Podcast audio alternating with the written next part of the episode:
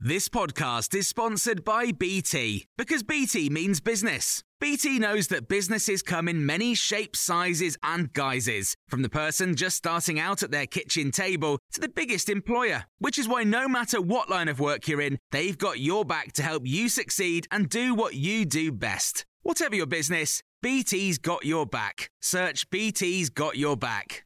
This is the Times morning briefing on Thursday, the 3rd of August. I'm Jenny Barsby. Over 50s are being told to consider working for Deliveroo or taking other flexible jobs as part of the government's new drive to get people out of early retirement and back into work. The Work and Pensions Secretary, Mel Stride, says older people should consider jobs in the gig economy if they find their finances are stretched. He's also said employers should consider giving older workers more flexibility to entice them back to the workplace. Talk Radio's political editor Peter Cardwell has told Times Radio the scale of the problem. 8.6 million people, equivalent to one in five working adults, are classed as economically inactive. This isn't people who are unemployed or drawing unemployment benefit, but have decided to give up work. And over three and a half, or about three and a half million of them are over 50 but under retirement age. So there's a lot of people who can work but don't work for whatever reason, and this is part of the drive to get them back to work. The government thinks there's up to a 1 in 4 chance of another pandemic in the next five years. It's released its list of risks facing the UK. Times Radio's Tom Noonan's been looking at that list. The Cabinet Office's new National Security Risk Assessment isn't for the faint hearted. It's how ministers prepare for the worst case scenarios that might face the UK. The most eye catching item is the risk of a pandemic, which falls into the government's most severe categories on impact and scale. Of the most serious risks, the pandemic has the highest likelihood of between 5 and 25%.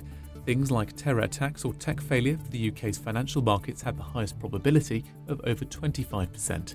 The government says all the risks on the register are considered low, and releasing it was about bringing its preparations out of the shadows.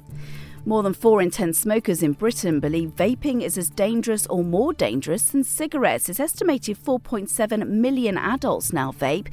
2.7 million of those are ex smokers. Respiratory doctors and anti smoking campaigners say more needs to be done to help smokers understand that vaping is less risky. Security has been ramped up in Washington, D.C. ahead of Donald Trump's appearance in court later. He's been charged over his alleged attempts to overthrow the 2020 election result. The former president said the indictment shows the corruption, scandal, and failure under Joe Biden's presidency. Philip Lacovara is a former deputy solicitor general in the U.S. and has told Times Radio these court appearances are taking vital time away from Mr. Trump's campaign to get to the White House in 2024. One of his problems is that he's already facing trial in three different parts of the country uh, New York, Washington, and South Florida. Uh, and it's expected that there'll be uh, an indictment in Georgia. Trump is going to be commuting up and down the eastern seaboard of the United States from courtroom to courtroom trying to keep himself out of prison. Hospital workers who pick their noses are more likely to catch COVID 19. Researchers say hospitals should offer staff educational sessions about the habit and consider recommending against nose picking in infection prevention guidelines.